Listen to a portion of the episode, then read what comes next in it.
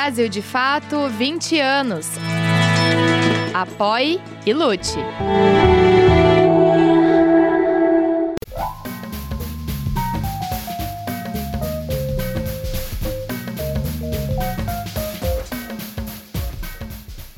Oi, gente, bem-vindo. Esse é mais um BDF Entrevista. Hoje, vocês não estão vendo aqui o José Bernardes, ele está de férias, nosso irmão querido, a quem eu mando um beijo, e eu vou ocupar excepcionalmente nesse programa o seu lugar e hoje conversar com outro amigo, Douglas Belchior, coordenador nacional da Uniafro. Seja bem-vindo, Douglas. Obrigado por estar aqui conosco. Muito obrigado a você, Igor, toda a equipe do Brasil de Fato. Douglas Belchior é professor formado em História pela PUC São Paulo e mestre em Ciências Sociais pela Universidade Federal do ABC.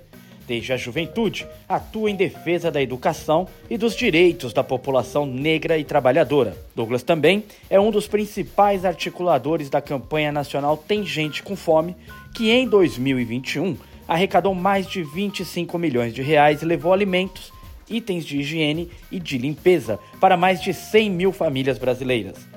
Tem participado ativamente em eventos nacionais e internacionais levantando a pauta do racismo ambiental na emergência climática.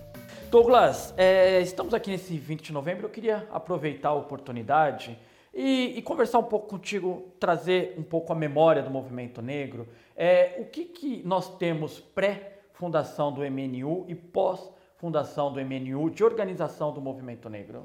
Cara, o movimento negro, ele é responsável, fundamental responsável pelo avanço é, de direitos humanos no Brasil. Né? A gente lembrar aqui que a população escravizada, trazida à força da África por quase 400 anos num processo perverso, violento de escravidão, e o racismo ele tem como um elemento fundamental a desumanização daquele grupo social. Então, a negação da condição de humano. De maneira que, quando o movimento negro, as pessoas negras organizadas, sobretudo a partir da abolição formal da escravidão, mas não apenas, né? Muita luta, muita resistência, muita rebelião, muita revolução acontecendo em muitos momentos da história da escravidão brasileira, né? O nosso povo nunca aceitou a escravidão como algo natural. Mas, sobretudo, a partir da abolição da escravidão, a organização política de pessoas negras é, fez com que a luta pelo nosso direito à humanidade fosse pressuposto para a luta pela humanidade de todos. Então, quando a gente luta pelo direito à humanidade daquele que teve sempre essa humanidade negada, essa luta ela transborda para direitos coletivos, para avanços que são coletivos.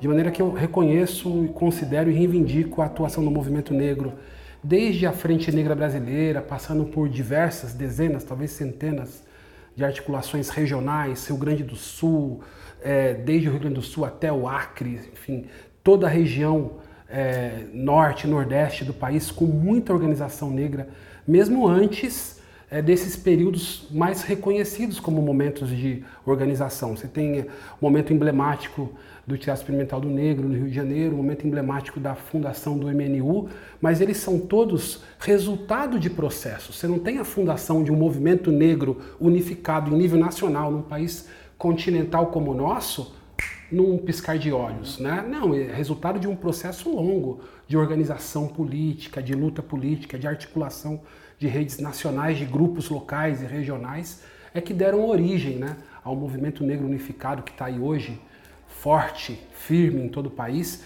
e que depois cumpre um papel fundamental nos anos 80, dando origem a muitos outros movimentos também que surgem dessa experiência.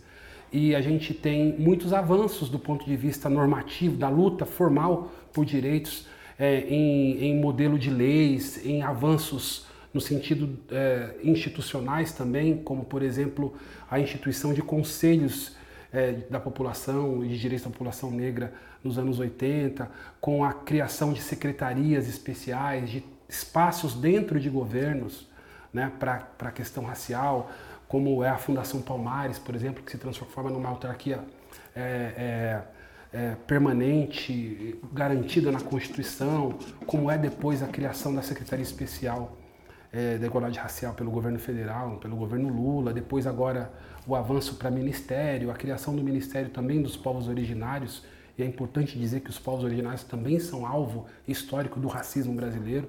Né? A gente tem o racismo antinegro, mas há um racismo que atinge a população também é, originária.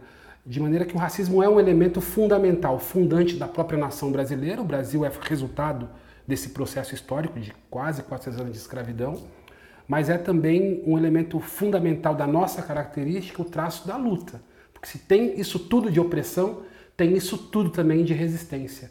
E acho que o movimento negro chega nesses anos tendo sido fundamental né, na luta contra o golpe, que tirou Dilma do, do governo, da luta e da resistência e da oposição e da denúncia, inclusive internacional, da prisão do Lula, de toda a movimentação social que é, derrotou Bolsonaro nas eleições últimas, com um debate sobre racismo muito pujante na sociedade brasileira. E de maneira que o nosso desafio agora com o governo popular progressista é fazer com que os governantes do nosso campo, quem ocupa esses espaços de poder, deem a mesma importância que o debate racial tem no processo eleitoral, agora também no processo é, de governo.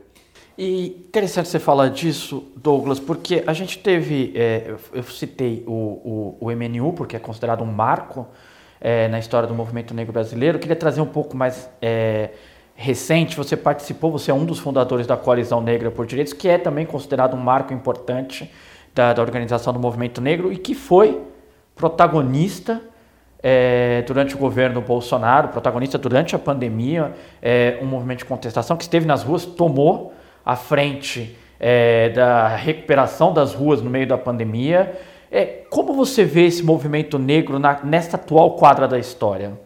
Ah, sem dúvida que a formação da coalizão negra do ano de 2019 para 2020 é um marco histórico. É mais um desses momentos históricos em que o movimento negro ele cumpre um papel importante. Isso já aconteceu em outros momentos. A gente sempre cita o MNU em 78, sem dúvida é um marco temporal fundamental, mas a gente tem a atuação do movimento negro com muita força antes ainda do MNU em todo o processo é, de resistência à ditadura a experiência do teatro experimental no Rio de Janeiro com Abdias, mas antes ainda a Frente Negra Brasileira da década de 30 e pós-ditadura você tem a, um importante papel que o movimento negro cumpre incidindo sobre a Constituinte de 88. Você tem grandes marchas promovidas pelo movimento negro, como por exemplo foi a marcha de 1995, né? É, aniversário de Zumbi dos Palmares. Depois você tem é, a participação do Brasil com o seu movimento negro, especialmente o movimento de mulheres, na Convenção de Durban, de onde sai um tratado internacional que influencia o governo brasileiro ainda na época, Fernando Henrique, a inicia, é, a iniciativas de políticas de ação afirmativa para a população negra. Você tem a grande manifestação de 2015, a Marcha é, de Mulheres Negras que acontece em Brasília, fruto de um processo longo de aglutinação de forças políticas nos estados. E tem a coalizão agora, é, nessa virada de 19 para o 20, no momento crucial, em que a gente enfrentou uma coincidência trágica, que foi é, a, a, a chegada de um fascista ao governo, gerenciando um Estado que historicamente é genocida, então você tinha um gerente genocida num Estado de natureza genocida, no momento do mundo em que a gente enfrentou uma pandemia mortal. Então essa coincidência trouxe muita dor ao povo negro no Brasil. Na, a maioria das vítimas da Covid são pessoas negras, foram aquelas que por último foram tratadas, aquelas que menos tinham atendimento médico. Enfim, é uma dor que a gente não vai superar tão cedo, mas o movimento negro estava lá, com uma frente nacional é, demandando política pública, denunciando internacionalmente e cuidando de nós mesmos. Então, é importante perceber a coalizão como uma rede capilarizada no país inteiro, que fez a luta macro, denunciando o governo federal, pedindo impeachment do presidente, levando para cortes internacionais, ao mesmo tempo em que a gente fazia o nosso trabalho de casa, que é cuidar do território, organizar o território, organizar a entrega de alimentos, apoiar as famílias negras e pobres nas periferias em relação à doença, com, a, com acompanhamento, inclusive acompanhamento médico. Então, muitos projetos, como o que a Uniafro teve, por exemplo, de acompanhamento com os agentes populares de saúde nas periferias, além do, do combate à fome na prática, né, com a campanha Tem Gente com Fome. É, a Uniafro é uma das organizações que compõe essa rede, né? É, eu não falo aqui o nome da coalizão, mas posso testemunhar que foi uma experiência revolucionária que eu acho que a história vai dar a importância que isso tem em breve. Douglas, queria fazer uma ponte, então sair um pouco da análise do movimento é, para a política é, institucional. Nós tivemos recentemente o anúncio da criação da bancada negra, a primeira bancada negra do, do, do Congresso Nacional, e terá uma formação ampla, né? ela pretende ser suprapartidária, então nós devemos ter parlamentares de centro, centro-esquerda, é, mais à esquerda. Eu queria saber como você recebe a, a, chegada dessa bancada, qual a tua opinião, como você acha que ela pode se articular com tantos interesses conflituosos ali? Você sabe que eu vou repetir isso, né? Nenhum resultado ele é automático. Então é uma vitória imensurável. Inclusive é, vale quem está assistindo a gente, se não viu, buscar nas redes sociais da Benedita o discurso que a Benedita faz. É linda, ela se emociona muito. Que, é, emocionada, chorando pela causa da vida dela. Então acho que a Benedita talvez seja a personificação do tamanho, da importância dessa bancada, dessa hoje bancada.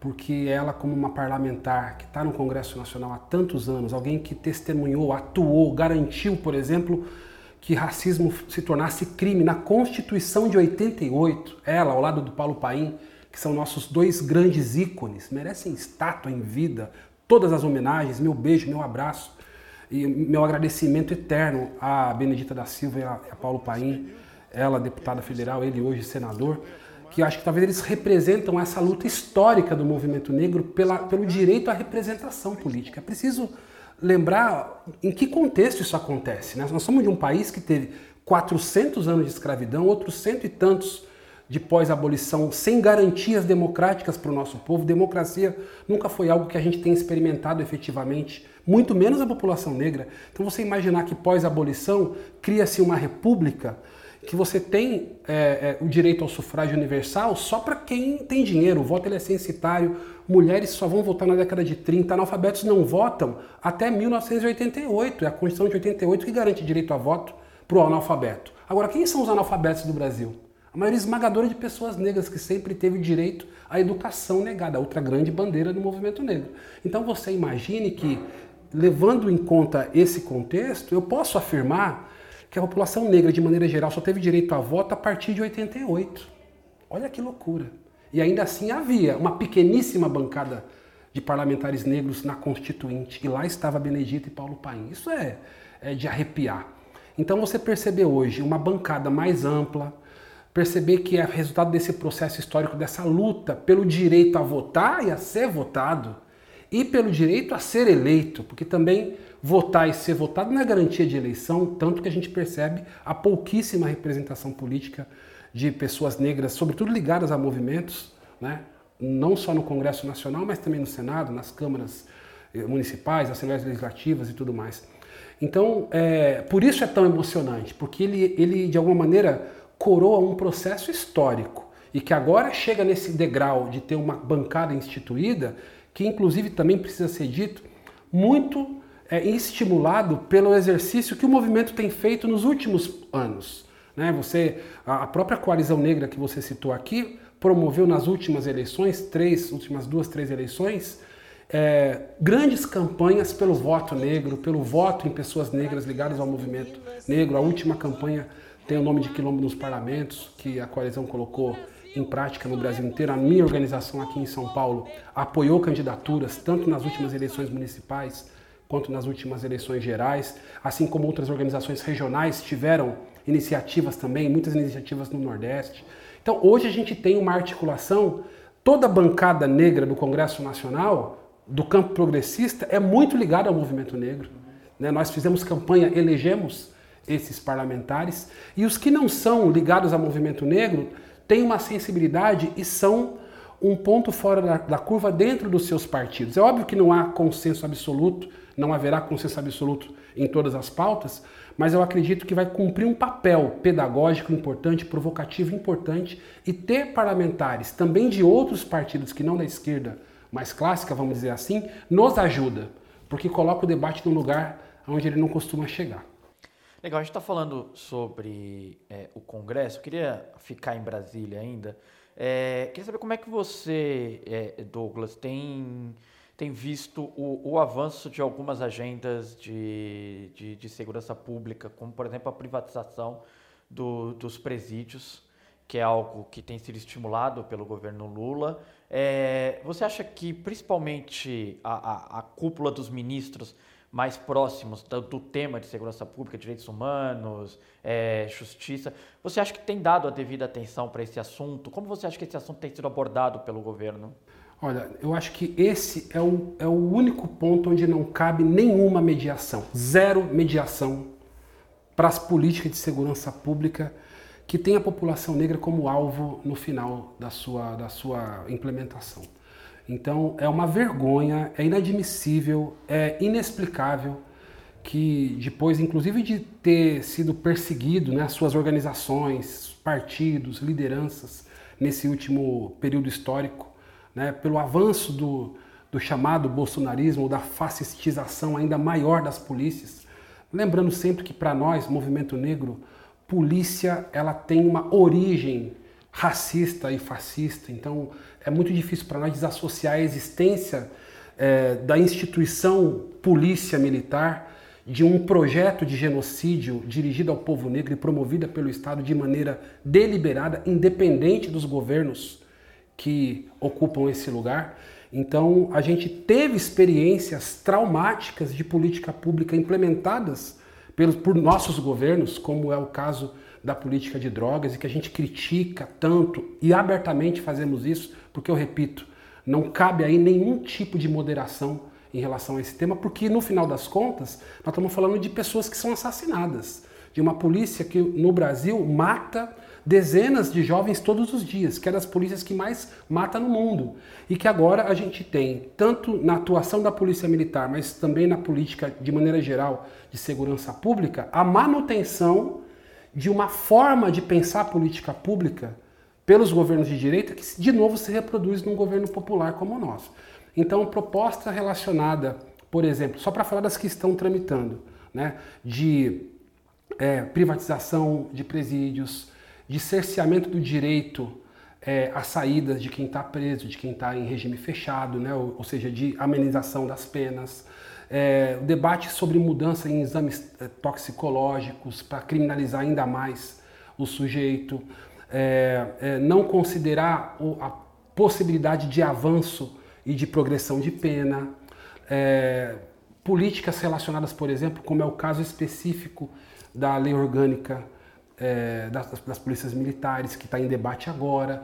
São, com apoio do governo. Com apoio do governo. Que é um projeto do governo Bolsonaro que foi abraçado pelo atual governo. Exatamente. Então a gente percebe que nesse ponto é, há um problema na percepção, na maneira como nossos companheiros pensam política pública no Brasil e não percebem, não reconhecem, inclusive, o acúmulo e as experiências que nós temos coletivamente. E pouco ouvem o movimento negro. Há uma desqualificação da elaboração do movimento negro sobre esse tema. Então, nesse ponto específico, Igor, é, é importante deixar claro aqui: não cabe ponderação, não cabe moderação, porque no final de contas são corpos negros que tombam todos os dias. Você está falando disso, é, eu queria retomar um tema recente que o movimento negro criticou muito. Uh, nós tivemos três episódios, chacinas e é, é, chacina em São Paulo, é, sob alegação de operação, Operação Escudo, é, em São Paulo. Nós tivemos chacina no Rio de Janeiro e, e, a polícia mais letal do país, que é a polícia da Bahia, também promovendo chacina na Bahia. E veja, nós temos no comando da polícia em São Paulo, Douglas, bolsonaristas que pegaram o comando de uma polícia tucana no Rio, nós, tem, nós não temos um secretário de Segurança Pública no Rio, né? acabou no governo Witzel, mas o comando da polícia entregue a um, a um indicado por parlamentar miliciano. E na Bahia, já quatro, cinco ou seis mandatos de governadores do PT. É, nós não temos distinção ideológica no comando da, da segurança pública no país?